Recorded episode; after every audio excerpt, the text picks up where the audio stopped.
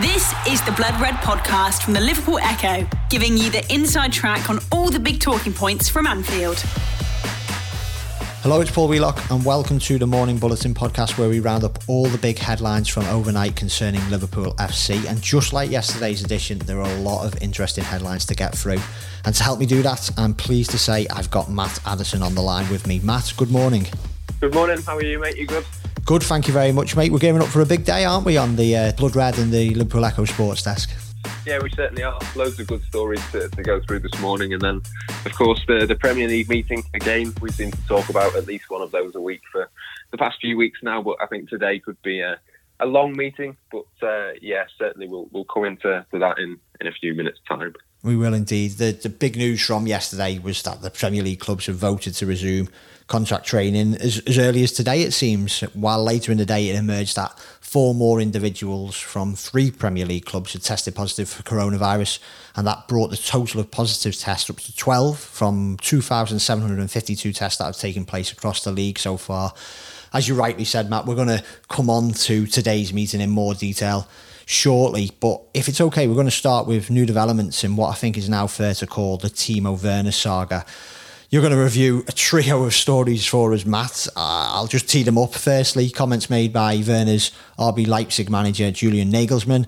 Secondly, a report from David Maddock of our system paper, The Mirror, that came out late last night. And thirdly, a counter story from ourselves at the Liverpool Echo, written by Theo Squires, that came out even later. We were all over these stories on our Blood Red group chat, Matt, but you can fill in the listeners who've, who've not had a chance to read them yet. Yeah, as you say, uh, really interesting stories, all three of them. We'll, we'll start with Julian Nagelsmann's comments. And he basically admitted yesterday that he's aware that, that Timo Werner has been affected by the interest from Liverpool. Uh, I'm not sure whether he specifies Liverpool specifically, but certainly interest from elsewhere has has impacted him, and he says that's why he was sort of struggling for goals a little bit until that hat trick against Mainz the other day. So certainly there seems to be a, an acceptance from RB Leipzig and certainly from their manager, um, as I say, that you know Timo Werner potentially is going to move somewhere in future. Obviously, he's a, a key player for them, and they have been struggling of late. I, I, think they've drawn three or four games in a row now. Uh, have RB Leipzig and sort of their title hopes for this season seemingly over. I think they're ten points behind Bayern Munich now. So yeah, it sort of seems to be a little bit of frustration on the part of, of Nagelsmann that his key player has been a little bit distracted. I think it's fair to say by interest from Liverpool, but you, you can't really blame Liverpool in this. I think it, it, Timo Werner has made it clear for a number of months now that he's absolutely keen to move to Liverpool. He he loves Jurgen Klopp. He, he loves the way that Liverpool play, and you know, even you know members of of Red Bull's group elsewhere. Obviously, we we spoke to Jesse Marsch earlier this week. He was saying how fantastic he'd be for Liverpool. You know, we've we've seen I think uh, Oliver Mintzlaff, the, the chief executive of of RB Leipzig, who said, you know, if Werner was to go somewhere, Liverpool would be the place to go because of his style and that sort of thing. So it's not really a, a surprise that Nagelsmann is is slightly frustrated, but it's equally not a surprise if Timo Werner's head has been turned. But um, yeah, in terms of the, the, two other stories, the two transfer stories, first of all, as you say, David Maddock reporting that, that Liverpool had pulled out of negotiations. Obviously, the, the 52 million pound release clause for Timo Werner, we think uh, that stands for, for this summer. It goes down in the, the years that would follow that if he was uh, if he was still at Leipzig. But yeah, David Maddock last night saying that the deal is not happening. Liverpool value Timo Werner at significantly under 30 million pounds, um, which obviously is, is impacted slightly by the coronavirus. Um, yeah, it, it's an interesting sort of take. Really, uh, it would be strange, I think personally, uh, for Liverpool to value him at, at considerably less than 30 million. Uh, to be honest, I don't think 52 million, even you know, given what's going on, is a particularly high price. But you know, even waiting a year would only take the release clause to about 35 or 36 million. So even then, that would be above what Liverpool, according to David Maddock, considered to be a fair price. So. Look, I think the reaction from most Liverpool fans to that first transfer story was, look, we've heard this all before. We've heard it with Alisson Becker, of course you know, the same sort of lines were coming out of, of Liverpool to say, you know, this price is too high. And then, of course, it did end up happening. So, look, for, for me personally, as I say, it, it would be absolute madness to value Timo Werner below 30 million, um, particularly when you read that yesterday Manchester United are, pressing ahead with moves for, for Jadon Sancho and Jack Grealish, reportedly taken out a loan to sort of get those deals done. And the sort of contrasting approaches, you know, in, in, transfer spending we've seen over the last few years. But, you know, even that taken into account, it would seem a strange decision. But yeah, of course, slightly before that David Maddock story as well, I mentioned Oliver Mintzlaff before. He apparently said yesterday that, that Timo Werner wouldn't be sold on the cheap. So certainly when David Maddock's story came out, it, it sort of felt like, you know, it wasn't a coincidence that, that Red Bull had said that. Liverpool had then immediately come back and, and sort of, you know, said they won't be going too high as well. So it, it seemed to make sense. But then, of course, Theo Squires and, and the Liverpool Echo did uh, our own bit of digging and, and moved in uh, into that story. And, and Theo's story, as you say, saying that Liverpool have not held talks so far for Timo Werner, and so they can't have pulled out of them because they were never in them in the first place.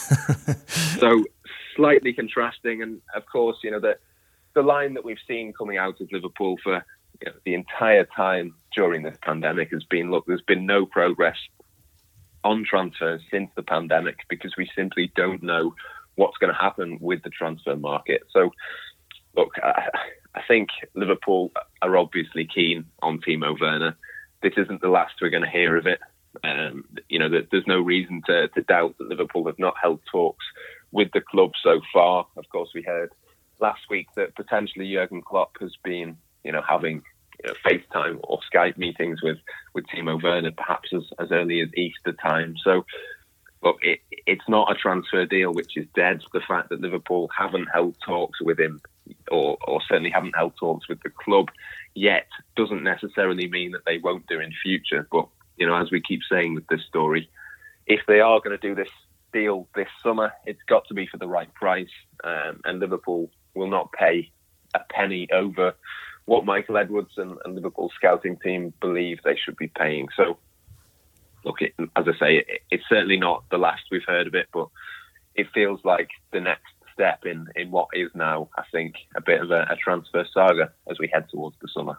It really is, and I think, as you rightly mentioned, there we've we've been here before in the recent past with Alisson Becker, Virgil Van Dijk. It is really all part of the dance when it comes to big, big tr- transfers like this. You know, between big clubs and it's also worth pointing out that, you know, while David Maddock and Theo Squires' stories contradict each other in many ways, this is journalism. You know, this journalists have different sources, and, uh, you know, we're seeing that in effect here.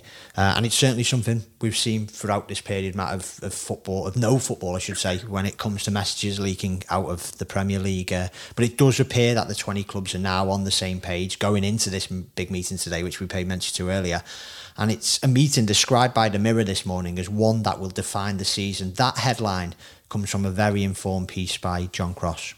Yeah, absolutely. We've seen a few different stories um, about the Premier League meeting, and as you say, over the last few weeks, there's been different bits being leaked out to, to different national newspapers. But certainly, it seems after yesterday's unanimous vote to, to return to training, um, or to return to contact training, I should say, uh, today's apparently is you know the the next headache to solve is is over the television money. Um, of course, the financial aspect of this was always going to be absolutely hugely important to the way in which football came back.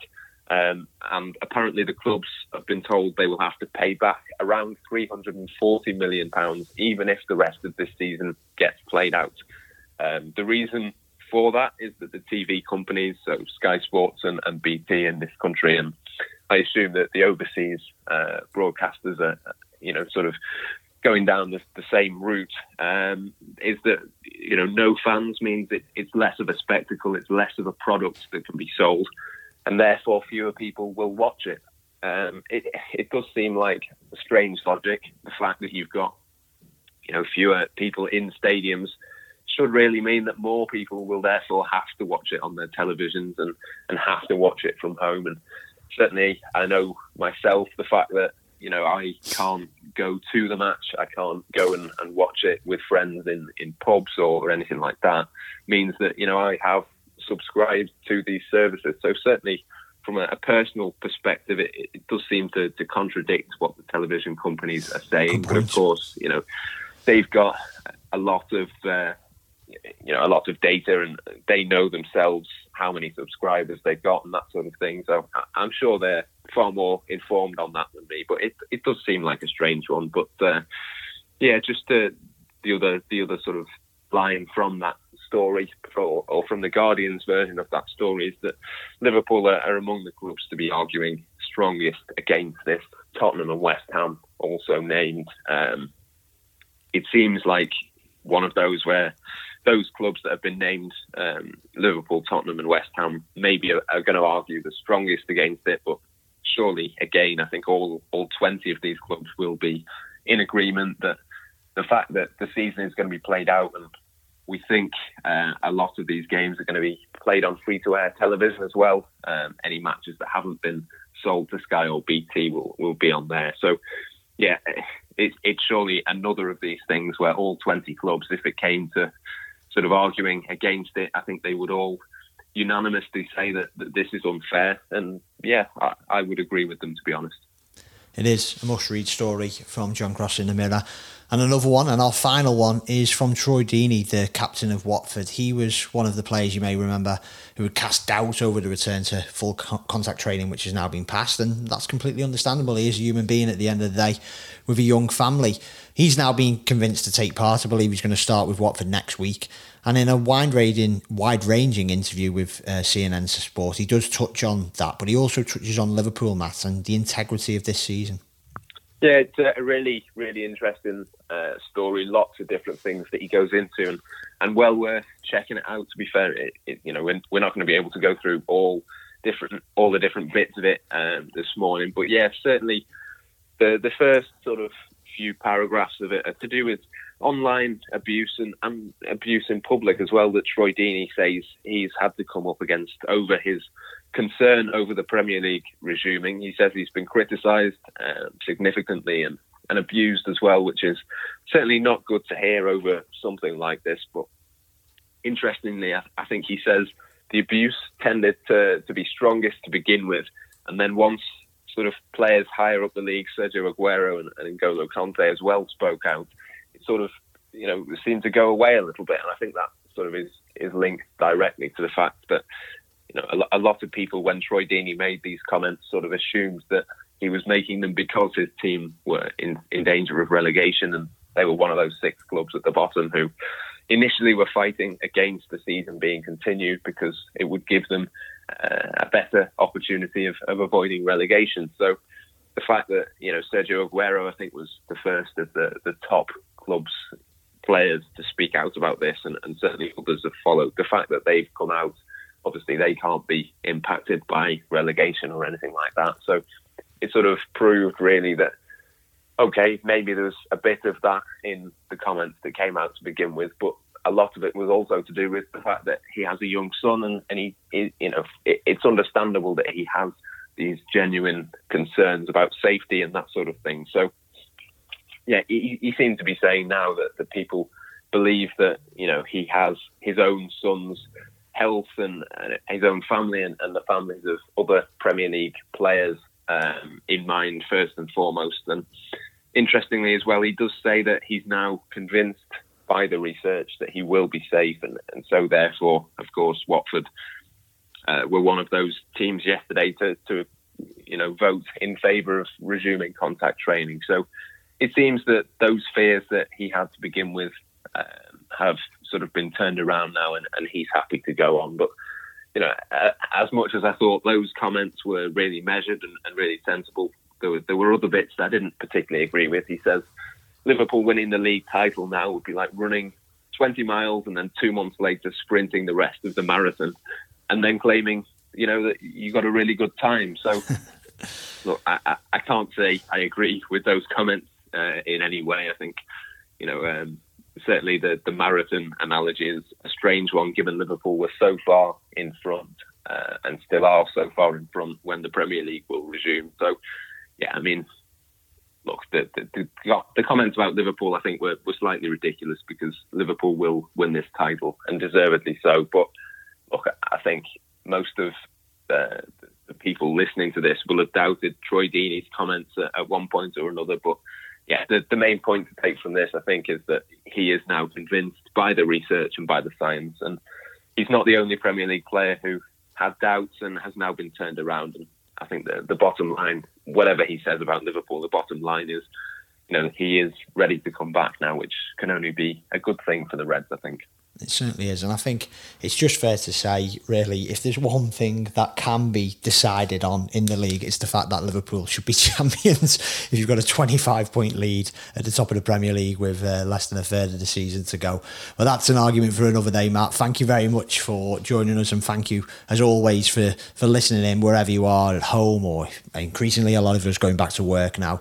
Uh, we will be back this afternoon with another podcast. Exactly what? We're not sure yet, as it will be the dependence on the outcome to today's big Premier League meeting. It could involve Matt, it could involve me, but we'll we'll see. Uh, but until then, bye for now and have a great day. You've been listening to the Blood Red podcast from the Liverpool Echo.